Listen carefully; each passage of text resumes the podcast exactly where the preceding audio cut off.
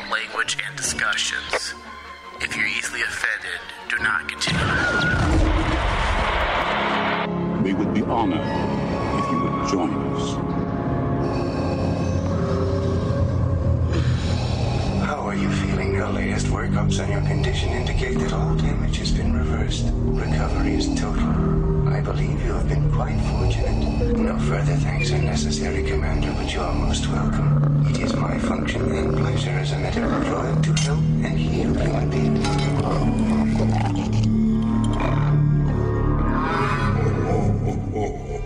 I am a Jedi, like my father before me.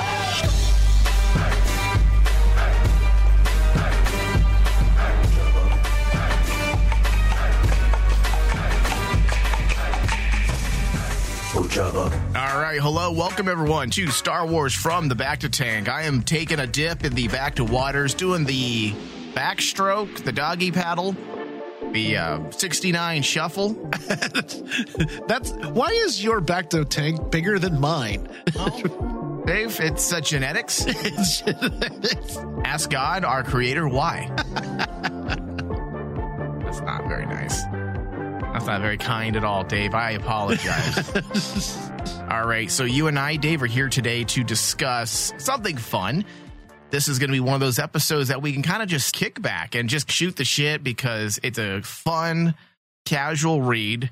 And that is, of course, Star Wars Bounty Hunters Oh yeah. and we're going to be talking about issue number five Galaxy's Deadliest, part five The High Cost of Revenge. The end. This is the end of our first story arc, Dave. And I will say that it was a great start.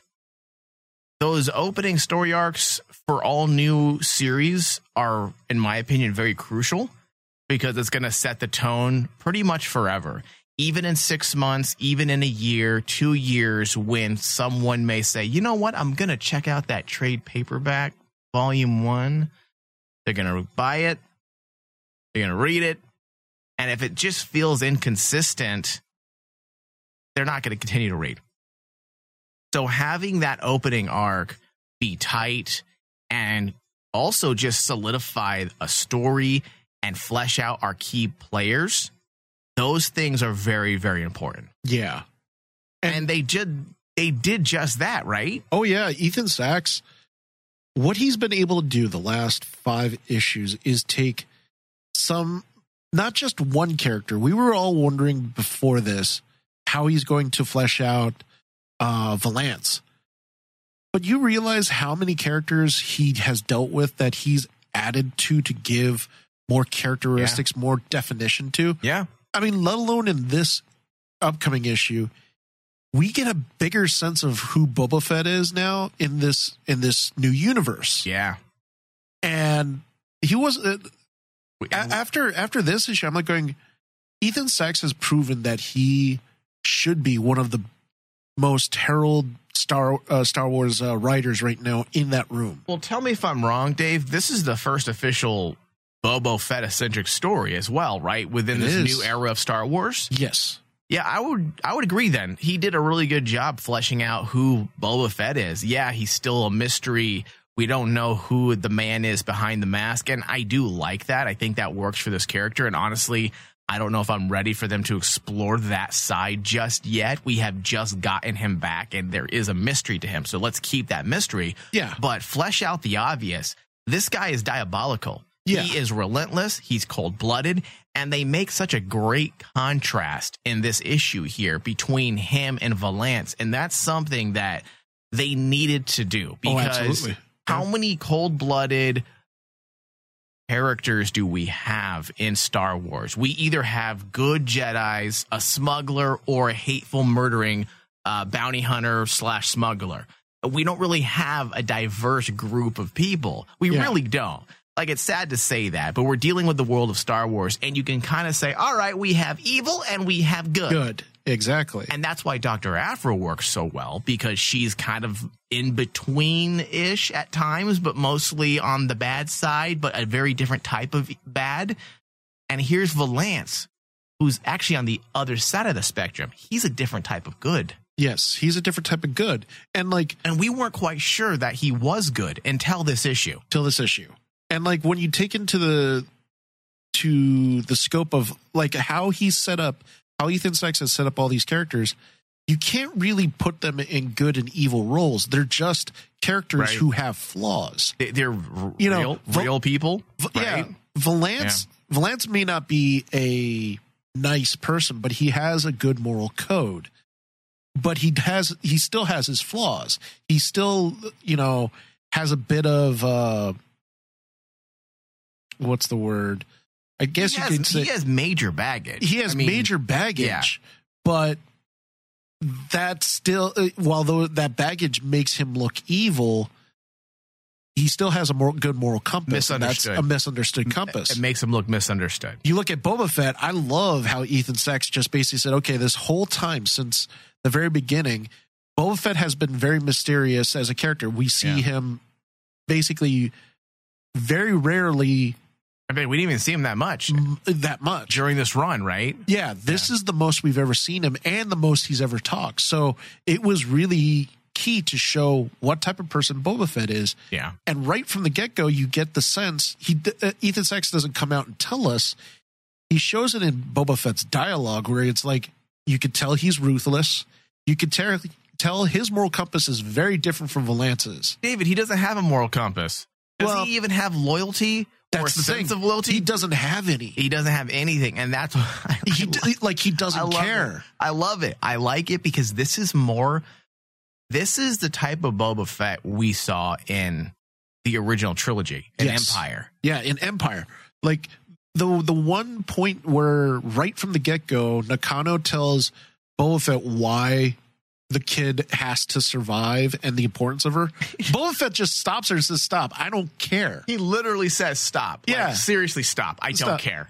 And he basically says, "Nothing's going to stop me from uh, uh, right. Uh, what a, nothing will say. Nothing you say will stop me from executing you." Yeah. and it's like that uh, in in three little short dialogue you get the sense that Boba Fett is this ruthless bounty hunter I'm he glad. doesn't care I'm glad they brought it back. This Yes. is this is the Boba Fett I've been wanting for years. And even though I was when I was a young man, like uh, actually not a young man, a teenager in the '90s when we got all those Dark Horse runs uh, of Boba Fett, I was young and I did enjoy them, and I felt at that time they were good. But in retrospect, when you go back, they just they took away the mystery of the character and they made him at times a little relatable, too relatable. And a character like this, in my opinion, I don't really want to learn a lot about about him. Sometimes it's nice to have a character who's just a bad guy. And I know eventually we're going to have to explore him. If Boba Fett's here, we're going to eventually have to explore him. That's just the facts. We're not just going to keep him being this mysterious character for the next 15 years. Eventually, they're going to delve into his backstory with a book, a comic book. We will see. yeah But for the purposes of this story, this particular five part series so far, eh, they used him in a way that brings Boba Fett back, that basically gives Boba Fett his teeth back, his fangs. And at the same time, they use it to contrast, contrast him and Valance and show that they're on two ends of the spectrum. And that's something that I did not expect. I know you and I really enjoyed the Target Vader series with Beilert Valance, and it was just kind of a shoot 'em up, bang bang. They showed a little bit of a backstory. We kind of understood where he came from, but it wasn't until this run that we saw inklings that okay, well, they're going to get into the more human side of Valance. They're going to really dig in deep here. And there was uh, some mentions of his humanity and and his longing for uh, companionship within the subtext, but it wasn't until this issue when you realize this guy is a human being. In fact, it's probably the very reason why he hates droids yes because that's his thing. He hates robots. Well, why does he hate droids? Because he doesn't want to be a droid. He wants to be a human being. That's Yeah. what I am. And when Boba Fett calls him uh, essentially a stupid droid, what does he do? He yells and says, I am not a droid. And then you see his humanity come out when his mentor dies. I mean, that scene, Dave, uh, when he couldn't rescue his mentor and he's trying to lift everything up around her that's that has fallen on her and he says i can't if only my energy cells were fully charged something like that i'm paraphrasing here i mean you get the sense of sadness i mean uh ethan sacks did a really good job painting this picture of just a sad lonely person who was desperately trying to save his last i would say his last true connection to humanity Yeah.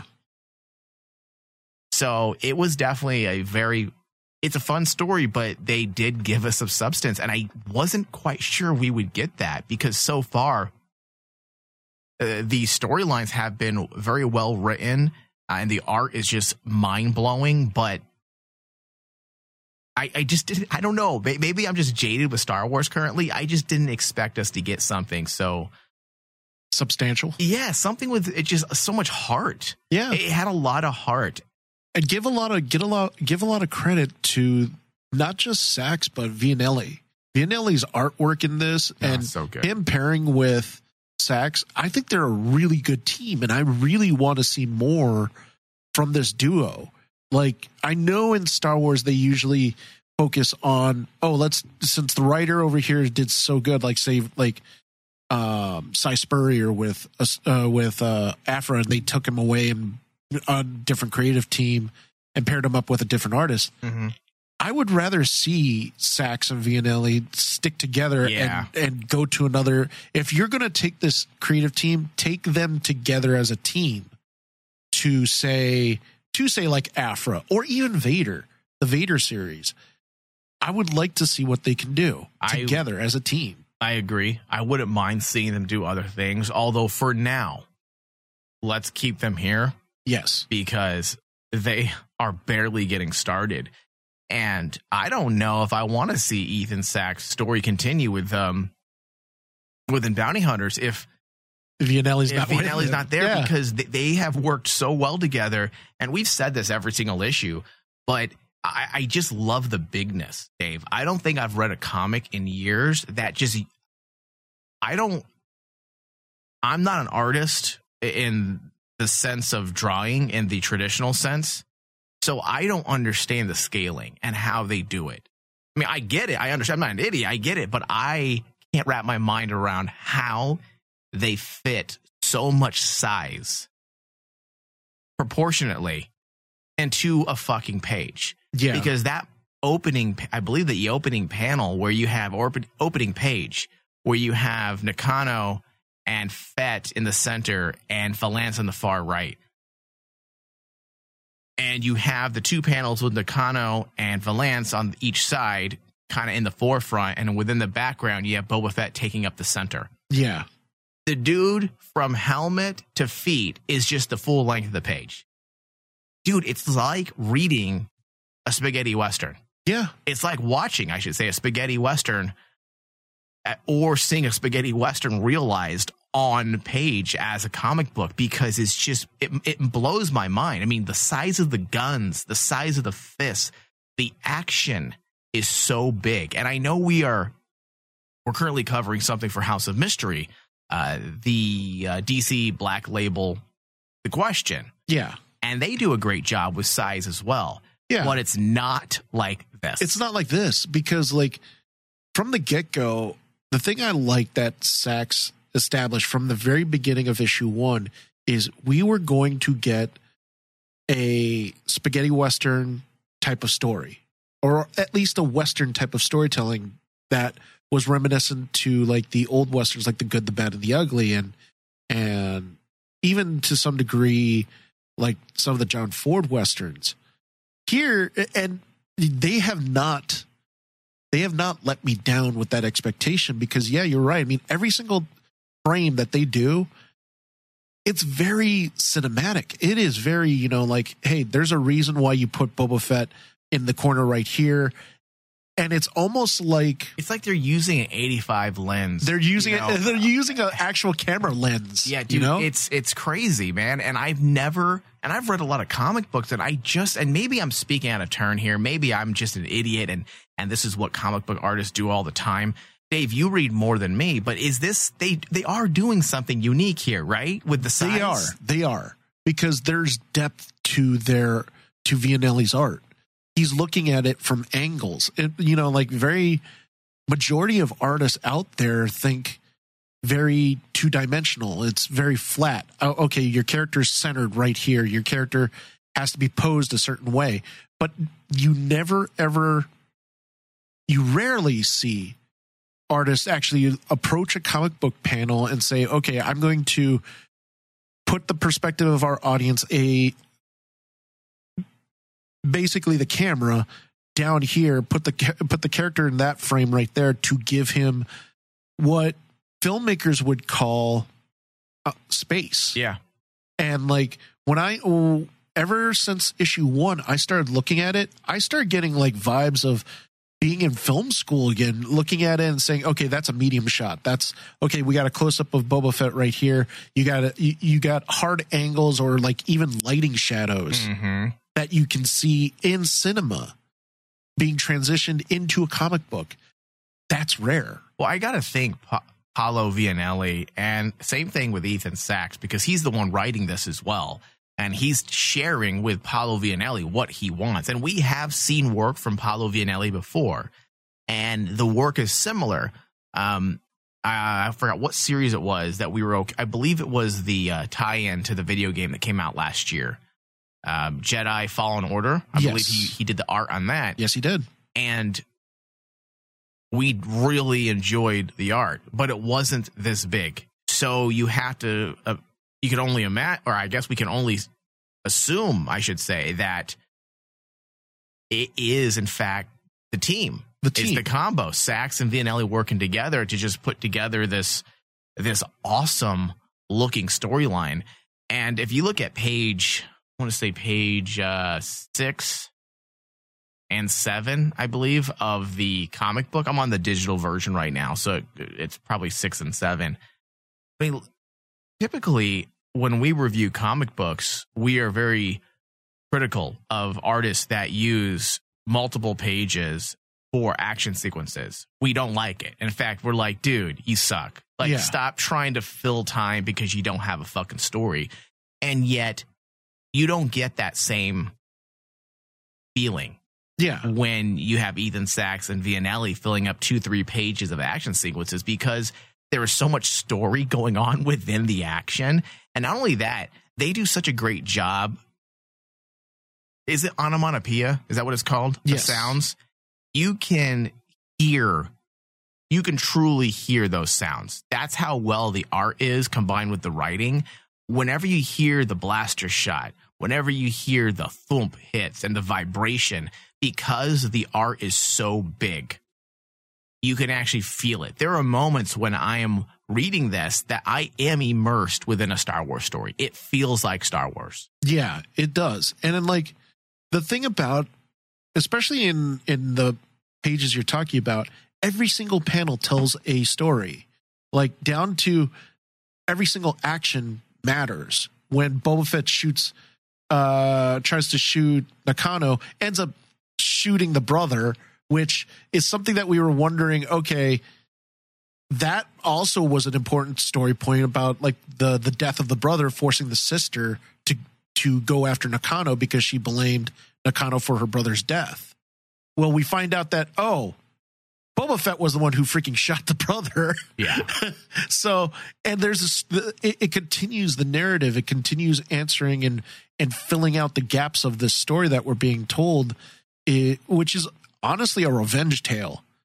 When you look at like everything up to issue five, it's an absolute revenge tale. Everyone is out for revenge, down to the down to the sister. But what happens in the very end? The sister ends up paying the price at the hands of Boba Fett. Right. And that's why I like that as a twist because it is a revenge story for everyone but the lead. But the lead, You you Exactly. think you think it's a revenge tale, even for him, and at the end you find out it's not about revenge at all. So yeah, I mean, just bringing it back full circle here, they really did a fantastic job humanizing Valance right before the first arc of this series ends. They did a fantastic job, and the way they left it off. And I, I'm just so happy that this is an ongoing series, and absolutely. we and we know Marvel is not canceling their series, thankfully. We have Dr. Aphra, we have Bounty Hunters, and we have the regular Star Wars title that are continuing no matter what. Uh, Vader comes and goes depending on whenever they decide to release a new version of the Vader and what timeline. But even he's, I, I think at this point, you can consider Vader also ongoing, even though they skip six months, come back, skip six months, come back. But if you're going to have an ongoing series, you can't just simply keep it superficial. You gotta, you gotta give, you have to give the reader a reason for coming back. Yeah. And they did that, especially with that cool little cliffhanger there, where now essentially Valance is now going to have to uh, play wet nurse. Pretty much. And you know what? If this was any other series, I would probably be nervous. I'm like, ah, right. Now we're going to have an annoying kid hanging on him. But honestly, I think this is going to be something that's actually going to help build his character that much more and really bring that much more characterization because now he's forced to take care of his mentor's, I guess, uh, or adopted daughter, essentially. Adopted daughter, yeah. And you have the weight of the galaxy, at least this portion of the galaxy, on the shoulders of this child. That's a good story. It is, And the thing that, that I brought it up in our last episode that about bounty hunters that if you look at this series, if you look at bounty hunters and you look at say and you look at Mandalorian, they're pretty much the same story. The hero finds finds a child, has to the child actually has a greater purpose. It's up to the hero to bring the child to its de- destiny. But but in a comic book, bounty hunters give so much more than Mandalorian ever did. I mean, style wise, it uh, Mandalorian wanted to be a western from the get go. We saw that in episode one, while it was really forced, it kind of was like, uh, okay. Here with Ethan Sacks and Vianelli, Mhm.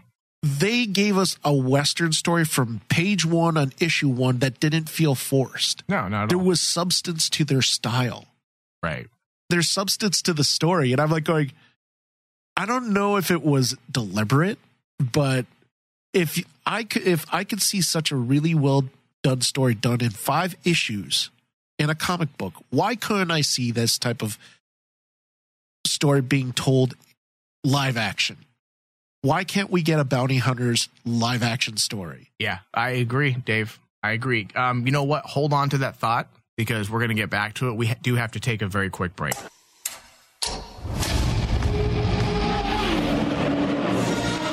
We're bacta tank is coming right up. All right, everyone. Decision 2021 is what I'm calling this. We need your help. Every year around this time, we start weighing the pros and cons, whether or not we should continue with this podcast endeavor. Can we make money? Can we turn a profit? Well, we need you in order to continue. So, Decision 2021, as we try to educate our listeners on ways that you can keep this network alive. Number one, Patreon, patreon.com slash Rainman Digital. Pledge, help us stay alive, or be aware of our shows and when they go live, when they go on demand, and be sure to interact with our posts within social media. Like the post, share the post, comment. All these things trigger algorithms that are necessary for our shows to trend on social media. So thank you, and be aware, or be square. How do you like that, Dave? there we go All right, make sure you head over to patreon.com slash Rainman Digital and get more Star Wars from the Bacta Tank discussions every single month. From comic book discussions to book reviews to bonus discussions. All centered around Star Wars. So make sure to go to patreon.com and pledge $5 or more a month and gain access to more Star Wars discussion. Free stuff is awesome, but free stuff that will spice up your bedroom is even better. Just go to adamandeve.com and select almost any one item for 50% off, and then we'll load on the free stuff. Just enter this very exclusive code, RAINMAN, at checkout. And you'll get 10 tantalizing free gifts, including a sexy item for him, a special toy for her, and a third item you'll both enjoy. And six extra special bonus items that are sure to rev your engine, pique your curiosity, hmm. and even blow you away. Plus, Free shipping! Always sent in discreet packaging.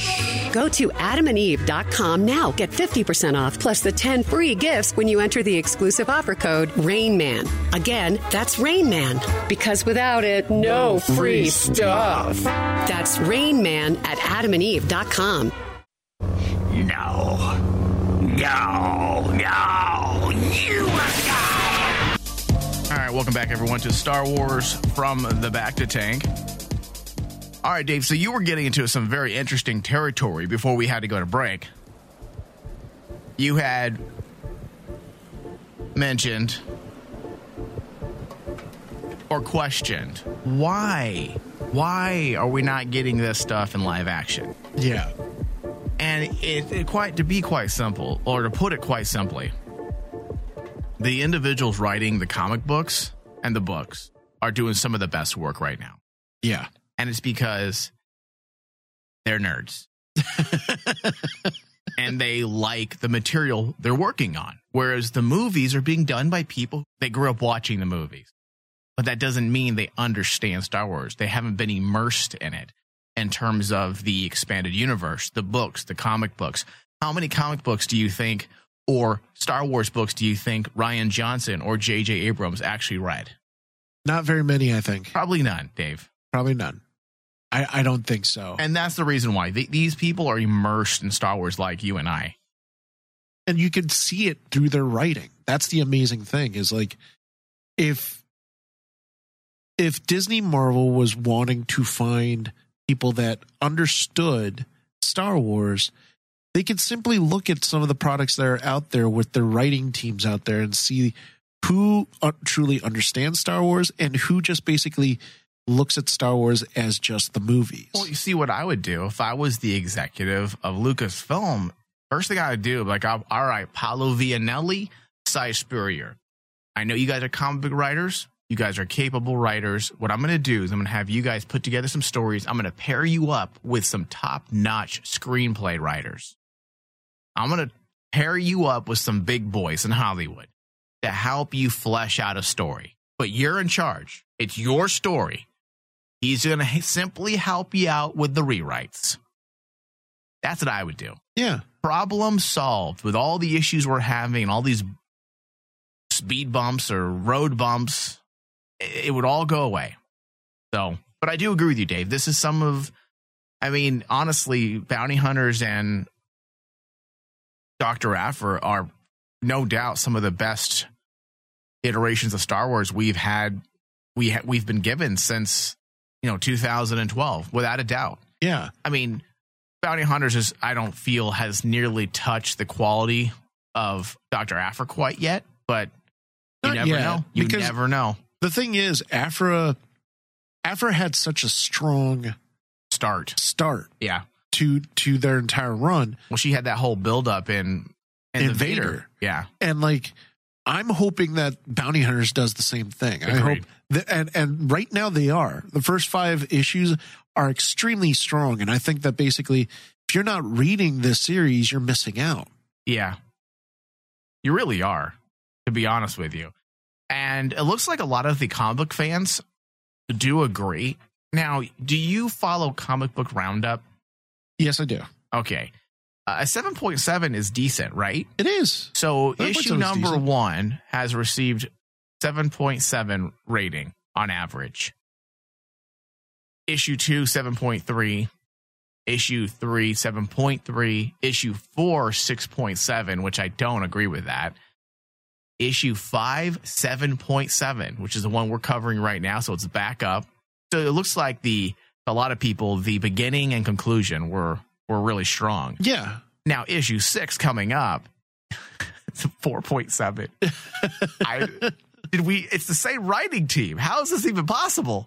it is because the problem with i think with number six is you're they're starting a new Have you read it yet or no? I've only read bits and pieces. I didn't I didn't want to jump ahead, Okay. but like uh, I do have issue number six uh, on me. Actually, as funny as it sounds, but Give it to me. they started a new story arc when you're coming off a really great beginning, Yeah, that I, yeah, I get that. and it's kind of like already off the gates. That's going to be a, a bit of a hurdle. Yeah. It, it will be. yeah, I can see that. But I think that basically, if uh, I think that it's going to do the same thing what all comic book storylines do. I mean, it, you see it in Aphra when you jump from I think it was like nineteen to twenty five, totally different story, uh, uh, totally different storyline, and you you get that dip a little bit because you got to actually set, have the setup. so I I'm expecting that issue six, we're going to see a dip, but it's not going to be that bad yeah. it's not going to be that bad because they have to reestablish. That's just such a, a drastic drop. So I'm wondering if it's just people kind of like, wait, what happened? What's going on here?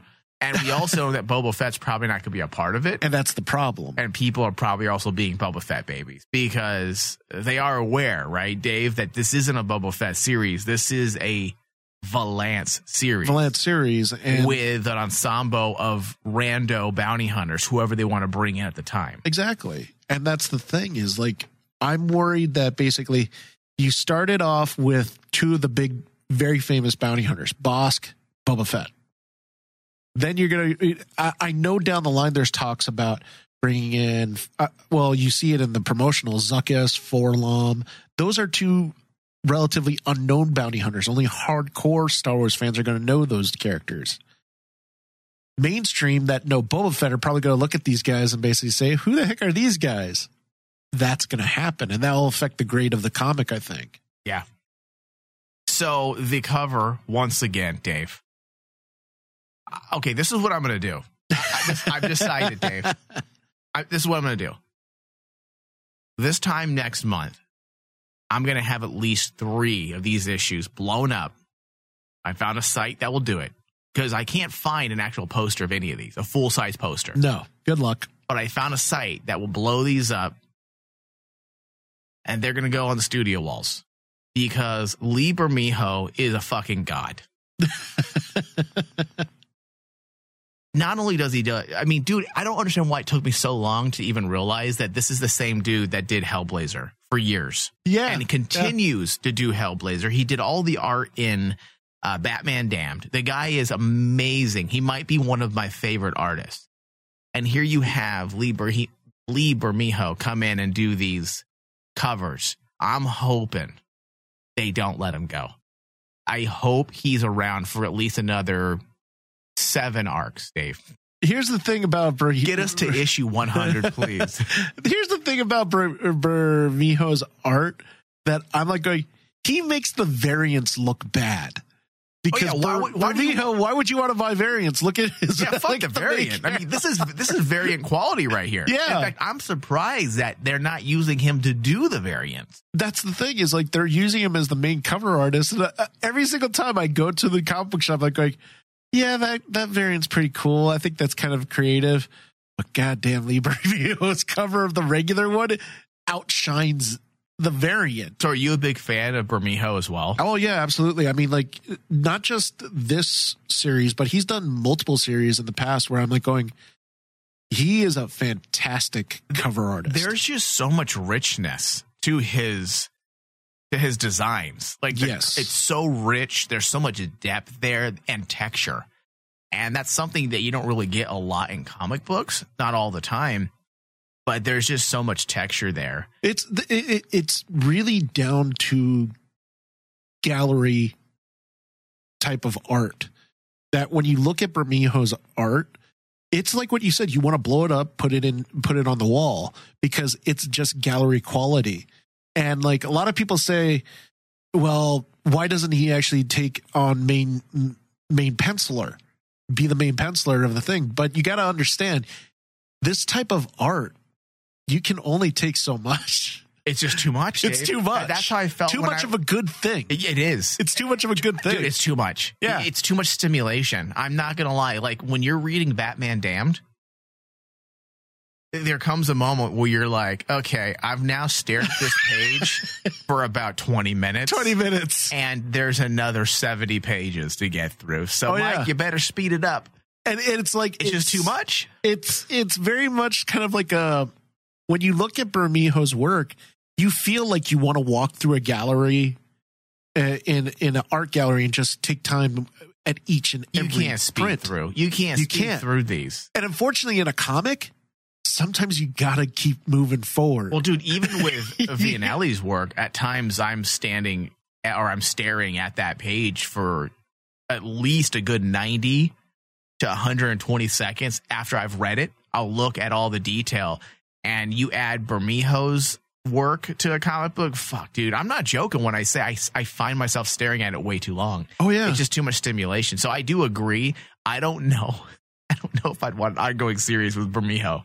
I don't think I can take it. Well, the funny part is like, and the thing I appreciate about Lee Bermejo when he approaches his um his covers, It's like a big dick, Dave. Like you know, like, like ladies, they- everyone thinks they want it. Like, oh, oh, it's so hot. It's good to look at. It's like you know, like arm candy or eye candy. You know, but then Uh, but when it comes down to it, do you really want that every single time? exactly, It- It's just And like, it's- yeah, there's a pain factor there at times. It just come on. Sometimes I just want the small penis. and like, so, because sometimes you just want the easy way out. Right. But like with Bermejo, whenever he approaches all his covers, he still wants to emphasize a story being told.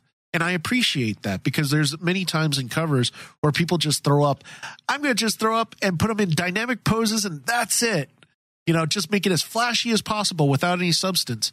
Bermejo, when you look at all all the covers he's done, especially in Bounty Hunters, there's a story that he basically says, okay, I know Ethan Sacks and Villanelli are going to be telling a story. My cover's going to match their story style or match their story tone. And if if people have the opportunity to do, one of the biggest cool examples of this is actually issue six when I got it. Issue six is a fantastic cover. It it has Valance and it has 4-LOM and it has Zuckuss on the front. But there's a story being told in it that carries on from into the new story arc. Yeah. And I'm, I appreciate that that there is some thought process into Villanelli's covers like that. Now, don't get me wrong. I love like creative covers. I love the uh, variants where they do like little things like, oh, let's do like movie variants. Let's do character variants. That's great. Oh. But when it comes down to the main cover, I always feel that the main cover should actually highlight the story being told. Yeah. And Well, yeah. it's I- I gotten to the point with with him that I'm like going, I've actually turned down variants of bounty hunters because I'm like going, no, I want Bermejo's art because it, it there's just something about it. There's something about that the the the amount of work that he puts into it. You want to buy that instead, and I think that that should actually be the high the the high price variant. I agree. All right. Why don't you take us into our final thoughts, Dave? Uh, final thoughts on this uh, issue for the closer of the first story arc. I think it was really strong. It has me psyched to see where they're going to go with this. They didn't leave any loose ends, which I appreciate. There wasn't like any big, gigantic loose ends that plot holes. There wasn't any plot holes that basically they left in this story, which I truly appreciate. And I do. You, do we want to do two scores for the whole thing, or just one score for the issue? You know what? We probably should. Let's do um yeah, let's do one for the issue and then one for the entire series. Uh, for the issue itself, I'm going to give this a solid 89. Um, it's a strong closer to it. It r- pretty much encapsulates what we need to know about Valance because Valance is the main character. But on top of that, we get actually insight into the characters around him that make up the Bounty Hunters universe. So it's a very strong issue. I think it's basically I get why people are putting like sevens on it, but sevens are still a good a good uh good score for it. But it honestly to me is an 89, close to a 90. Story wise, I am going to give the, the the first story arc for Bounty Hunters a solid 95. And I don't know if that actually computes, Dave, because I don't remember what we had rated the others, because technically it'd be based on our average. So it's kind of a, a farce. Well, the problem, the thing is, Do now you that remember at all, or, or are you going to? we, I'm going. I guess it uh, doesn't matter because we could retrospectively go back retrospectively look at each issue because now most that we of have the, a complete story. Exactly. Yeah, because a lot of like the, the scores that we have, they might be shorter. Yeah. But now that we get a full gauge of what the story is, how does everything flow? Do those questions still persist? Yeah. And honestly, looking looking back at this story, there is no questions that still persist on me. Yes, you want to know well what happened to uh uh what did happen to oh I forgot his name now. Bossk. What do you what do you want to do with Bossk? Well, he's stuck on that planet. We know that he's going to come after Valance, but the last thing we see is him getting knocked out by Boba Fett. Yeah. Right. and and then on top of that, that's the only loop loose end that they probably left because the sister storyline came to an abrupt. Uh, it came to a not a, a abrupt is probably a wrong way of putting it, but a karmatic end because her brother gets killed by Boba Fett. She basically goes on this revenge trip thinking that it's Nakano, but in actuality, Boba Fett's the one that actually sh- shot his, shot her brother. So in a long time, she should have been blaming Boba Fett, and at the end, Boba Fett kills her. so Yeah. that that's a bit of karmatic storyline right there that I thought was really cool. So that's why overall, style wise, it hits. Writing wise, it hits. Art, it definitely hits. Okay. So overall, I give the series a 95 for like the story arc itself. All right. So I definitely enjoyed this run. I'm very pleased with what they ended up churning out. I really wasn't sure what to expect when they first announced this because, you know, of course, we all loved Valance. Even in the uh, 70s run of the comic book, he's an interesting character. Uh, and then, of course, in Target Vader, he, you know, bringing him back into canon officially eh, he was fun. It was fun. There wasn't a lot of substance, but it was enough to get me excited to see what they would do in an ongoing series. And thankfully, they turned him to they turned him into a legitimate title, uh, something that you don't mind dumping. You know, three ninety nine, four bucks uh, a month to read. It's well worth it. So I would give this issue probably like an eighty nine, maybe a ninety, especially with how it ended. Again, that uh, take that into account when you compile. I base things on what they are. So a 90% for, let's say, Hellblazer is a lot different than a 90% for, say, Bounty Hunters. Yeah. There's a there's a difference in quality, a difference in content. You have to review based on what you are discussing. So I'd give it an eight, let's say 89%. And the overall series is going to sit right there as well, 89%. So this does bring us to the end of our discussion, and we will be back yet again in a few weeks with a discussion on Bounty Hunters number six as we delve into a new story arc. Thank you, David. Thank you. May the force be with us. Ah, yes.